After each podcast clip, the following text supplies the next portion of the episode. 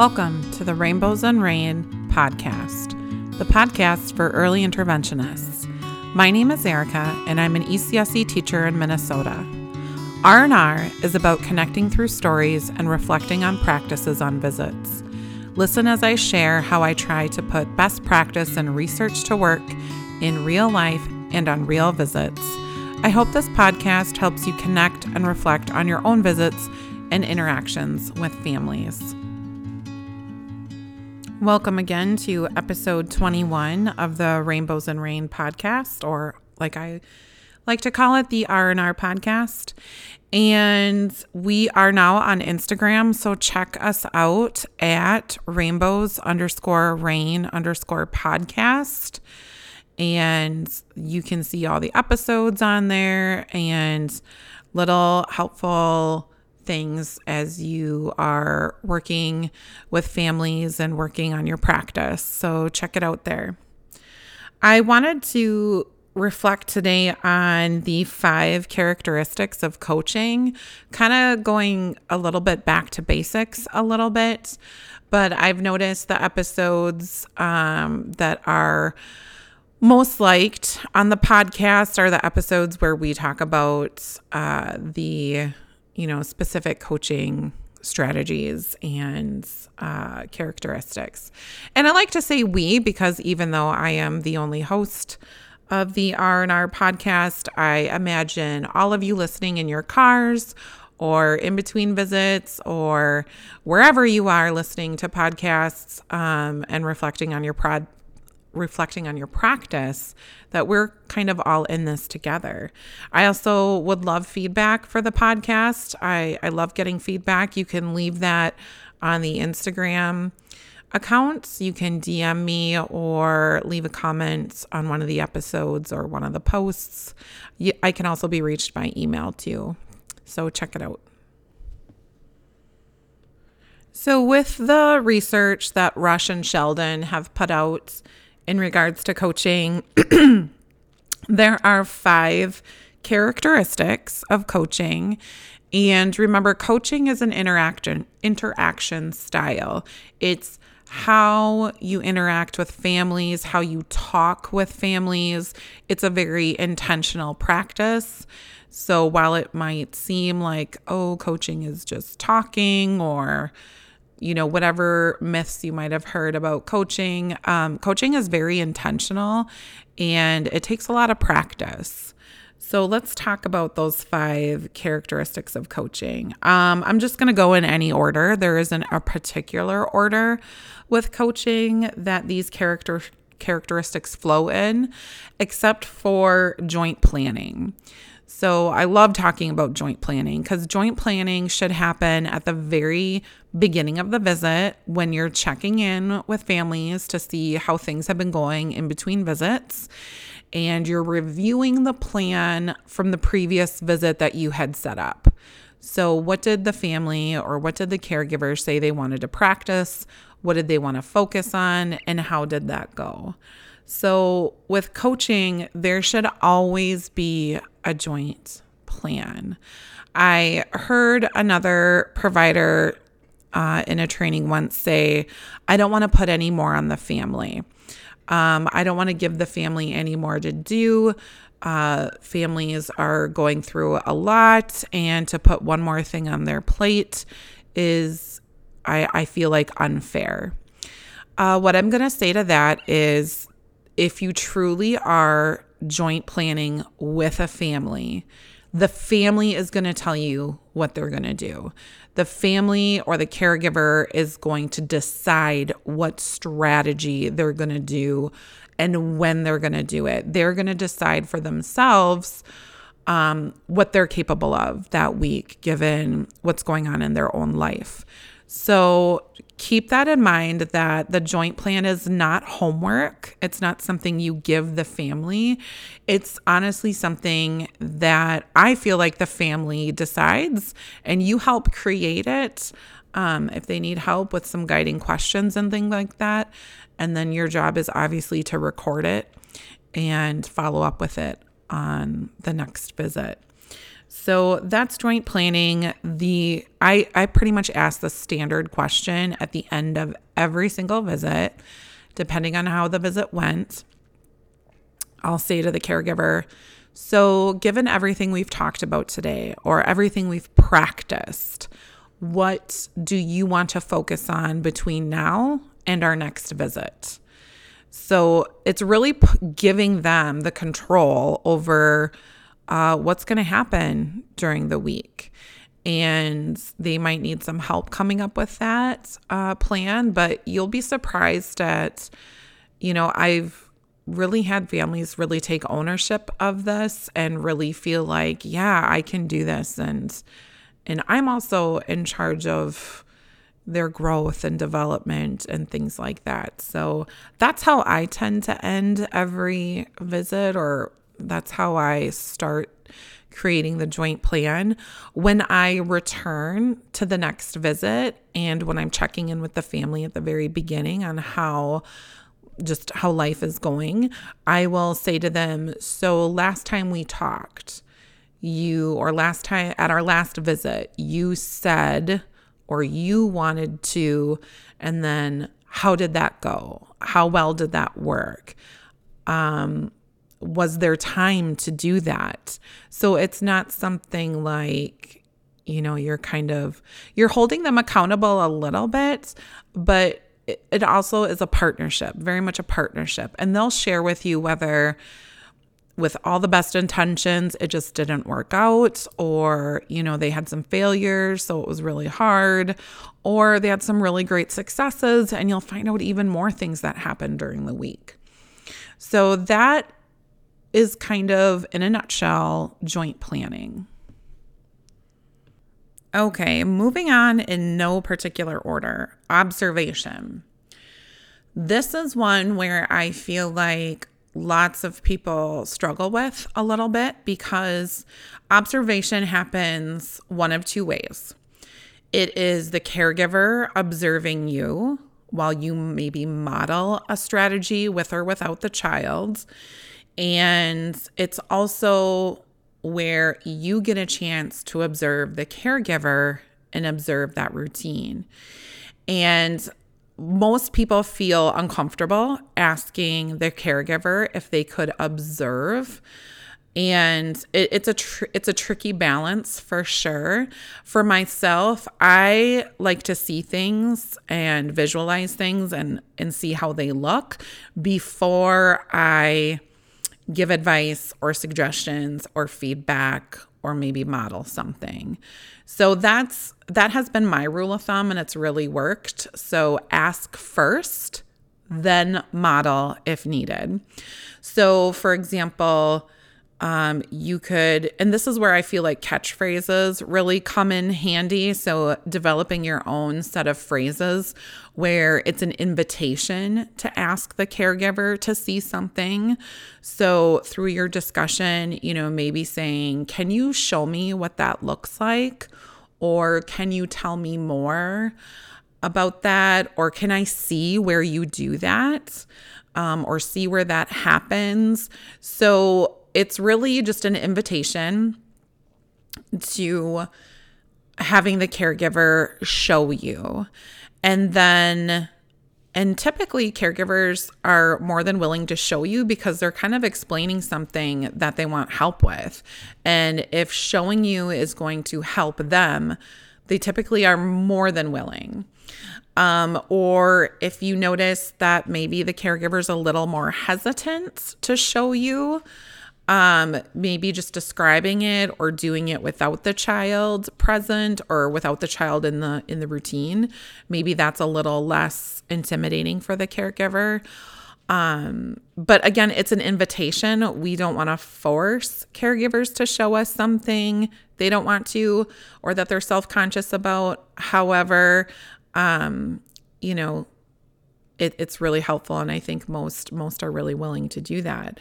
So i tend to ask first ask first to see and then observation when they are watching us. So the modeling and modeling is should be really really intentional.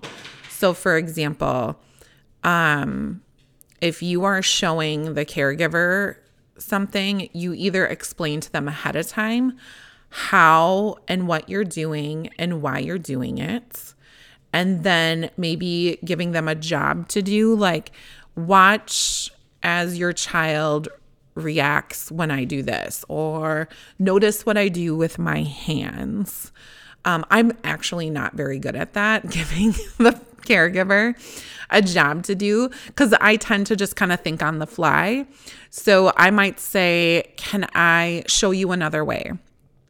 Or watch as I hold all the pieces to the game or the puzzle or the thing that your child wants and let's see what happens. Or sometimes I simply start out, Can I show you a different way? Um, or can we try another way? Uh, that those are typically my catchphrases, but you can come up with your own too. Um, and then when I'm done modeling, I automatically turn to the caregiver and I talk about what just happened. So I might point out things like, Did you see how I did this? How I offered two choices and they reached for both. So I, you know, immediately um, put one down and just focused on that one choice um, and imitation or whatever the strategy is, you might think that parents are catching onto every little thing that we do that comes so natural to us. But I find that if I don't explain about 75% of what I've done, it gets missed. So that's just kind of really important. And also, when you point out things while you're modeling, they're going to start to come up with their own ideas and start to generalize that strategy to other routines or activities in in their own daily life. So I that's that's my takeaway with with observation. So observation is one of the characteristics of coaching. It needs to happen and how that looks can be different for, with every family. Um, but just know that it, it should happen.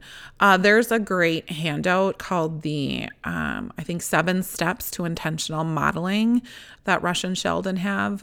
Um, I think you can find it on my Google site, um, but you can also Google it yourself and, and find it too. All right, the third characteristic of coaching, and that is action practice. So, action practice is really what you've decided um, the skill, the strategy, and the routine, what that plan is, that plan of action. It happened in between visits, and or you came up with the plan during the visit, and now you're gonna put it into practice. You're going to try it. I like to think of it as as a good way to explain it uh, with the babies I work with or young infants. When you're working on let's say teaching an infant to roll and you talk about different strategies you thought you talk about what's what's going on what's what's hard what obstacles are are in the way and now you come up with a plan and now you're going to practice it and the caregiver will practice it. You'll practice it.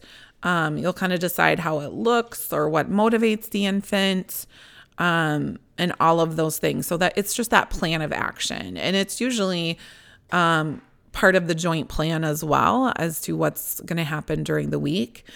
However, I think the one catch with action practice is sometimes there's not any time for it. So let's say the majority of the visit was spent kind of observing a routine and how it's going, and then problem solving how to overcome the obstacles of what the caregiver wants to have happen in that routine. So I have found that on some visits, there just isn't any time for practice. It'll have to happen during the week. And that's okay. So, with these five characteristics, even though many of them overlap and many of them bleed together, you might not see every single component or characteristic on every single visit, with the exception of joint planning. And that's okay. Okay, the fourth characteristic feedback. So, when giving a caregiver feedback, that's when we share our expertise, our experience, our observations of what's happening during the visit or during the practice of a strategy, or it might be something we respond to once the caregiver has shared something with us. It's our chance to say, hey, that's working really well for you. Or, hey, I see that you're really happy with that outcome, or you're really happy with how that is going. Or, I can tell that you X, Y, and Z. So, it really gives caregivers a confidence boost when we give them feedback on how we see how well things are going, or when we share our expertise when it comes to things like sensory or feeding or problem solving. So, or how we know things that can help their child. Um, you know, for example, when parents are stuck and they're and they're they don't know why they're stuck, that's our opportunity to kind of give them feedback. So I and again, feedback I feel like is one of those characteristics that really weave in and out of every practice or every you know, step of a home visit. So um, it's something that's really important. Parents need to hear that they're heard and they're seen and that their efforts are paying off. Okay. Last characteristic, fifth characteristic, reflection. Reflection is huge. And uh, it's it's really important and it can happen again at any time during the visit but it's really asking those questions and really thinking about how things are working i think it's great to have catchphrases like i said earlier um, when it comes to reflective questions so things that you already have ready to go when parents um, start talking or start sharing or showing you certain things that are either working or not working. So instead of jumping in and giving suggestions and giving solutions and giving answers, ask first. So start asking those questions like, how well is that working? Or what is the hardest part about? Or, um, tell me why it's working or why it went so well or what's changed to make that happen. So it's really getting the caregiver again to kind of think about what's going on and how to maybe fix what is going on so they can make it better. I have this um, mom I'm working with right now, and it's really interesting to interact with her because if I ask one question, she will start talking. And in all of her talking, she will answer her own question to her own problem. So it's it's really interesting to kind of watch and and see happen and see that process happen with just very little um feedback from myself. I just have to ask like really simple questions like what would it look like if you started bedtime earlier? This is just an example of um, we had a visit last week and we were talking about adjusting her child's bedtime because we kind of think he's getting overly tired. And so she's kind of missing that window. So then he gets really revved up. So, and I think he is like looking at his hours of sleep and things like that. Um, we were missing a window. And so we had to kind of problem solve a little bit, um, balancing her son, who I'm working with, with her older daughter, who also has a lot of needs. Um, what would it look like to start bedtime earlier? What would you need to do? And she talked and talked and talked. And at the end, she had came up with her own solution. Um, she knows her bedtime routine the best. Uh, so she came up with her own solution on what to do with her older daughter who's who needs to go to bed at a certain time um, based on medication and things like that, and how to get her younger son to bed sooner. So it's really fun to watch like I didn't need to give you any answers or any solutions that might have not even worked for you because I don't know every micro routine or every step in your evening routines and schedules, you do. And she really did that on her own. So just by asking some of those reflective questions, um, like what's getting in your way from that happening, or what do you need to make that happen, or just all of those like awareness questions, those analysis questions, um, those broad questions too, as well as, you know, everything else. So, reflection, and there's tons of information out there on reflection. Um, but asking those reflective questions, I feel like that's when problem solving happens too. Uh, but again, ask first before you give solutions has has kind of been my um, kind of mantra with with reflection, and I think it's that's kind of been my my um, oh, I can't think of the word right now, but uh, I can't think of the word. But, anyways, theme, you know, that's kind of been my theme with my visits and with my practice is always ask first before you share or show. And I've gotten a lot more parent participation and caregiver participation.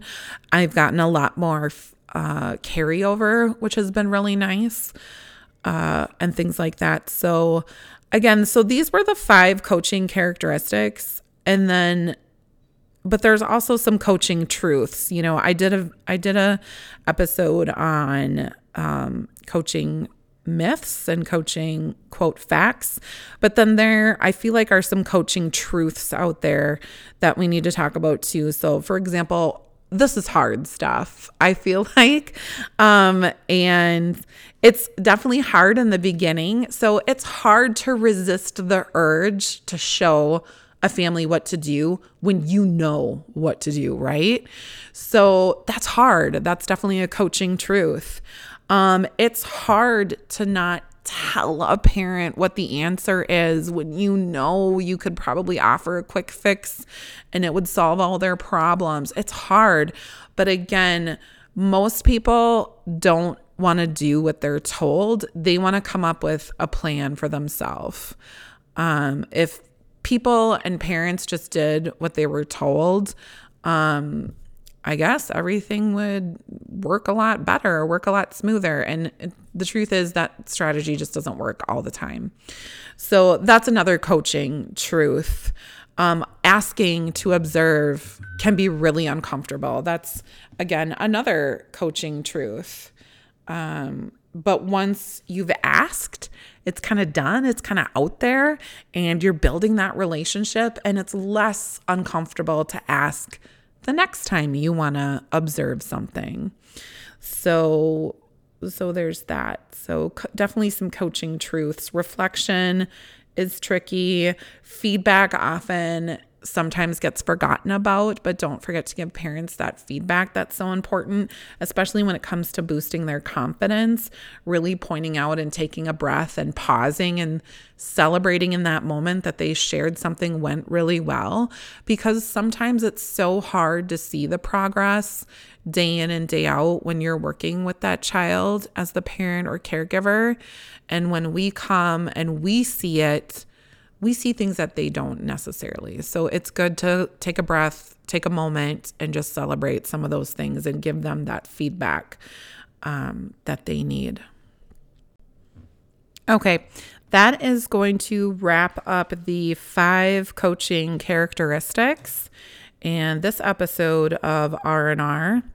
Uh, thank you again for joining me and listening to everything from joint planning to observation, the action practice that happens on visits, the feedback we give families and caregivers, along with the reflection we do with parents and caregivers.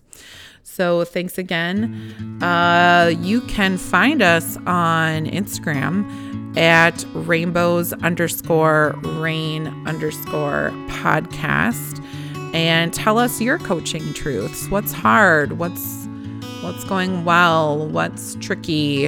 What don't you agree with? I'd love to hear that too if you're struggling with with some of these with some of these things. So again, please don't forget to rate, review and follow the podcast and I hope you join me again for another episode of Rainbows and Rain.